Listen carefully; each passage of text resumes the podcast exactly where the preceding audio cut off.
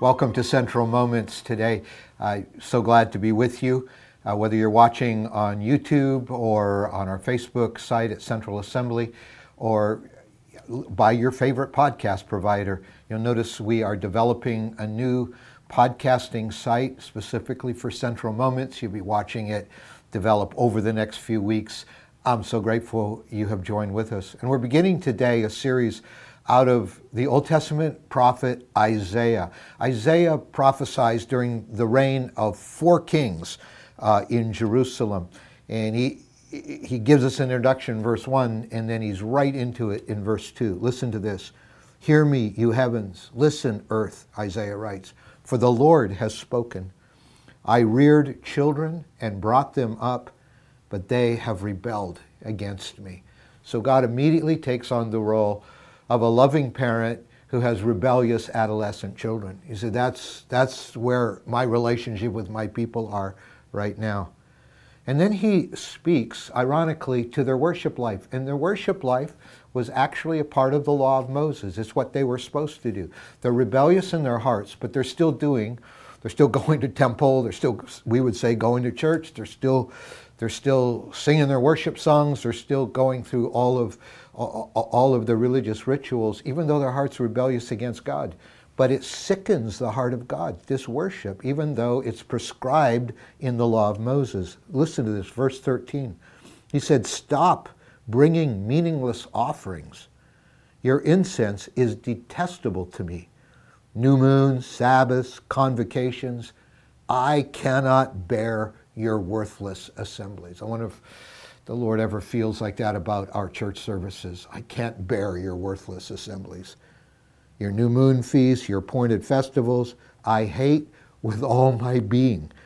They have become a burden to me, and I am weary of bearing them. And then he goes to their prayer meetings. When you, verse 15, when you spread out your hands in prayer, I hide my eyes from you. Even when you offer many prayers, I'm not listening for your hands are full of blood. So the thing that sickens God's heart, we're teed off in that very last phrase your hands are full of blood. You, you can pray, you can sing your worship song, you can go to church, you can be faithful, but if you, if you don't truly love God from your heart, and if you are indifferent to the needs of the world around you and not loving the people close to you, God says, uh, I don't want your worship. I don't want your worship if I can't have your heart. But here's God's amazing invitation. This is like his altar call. Verse 16 of Isaiah 1. Wash, it's an invitation to us. Wash and make yourselves clean. Take your evil deeds out of my sight. Stop doing wrong. Stop doing wrong. That's repentance. We stop, we turn around. Maybe there's repentance at some point in our lives that's needed today. Maybe there's been a clutter of wrongdoing. And we got to come clean with the Lord, humble ourselves, get on our face, say, Lord, forgive me. I'm going to turn around with your help. And then on the positive side, because repentance takes us in the opposite direction we've been going. On the positive side, learn to do right.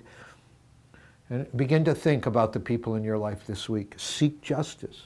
Who do you need to speak up for that's getting the raw end of the deal at work? seek justice, uh, defend the oppressed, take up the cause of the fatherless, plead the case of the widow. I'm so impressed with some of the spiritual heroes in our church family that volunteer regularly in our food pantry here at Central in partnership with Victory Mission. I'm so impressed at the parents that are fostering and adopting. So impressed for all our volunteers that invest in our children and and, and, and care for the most vulnerable among us. This is the direction that our heart for God ought to take us.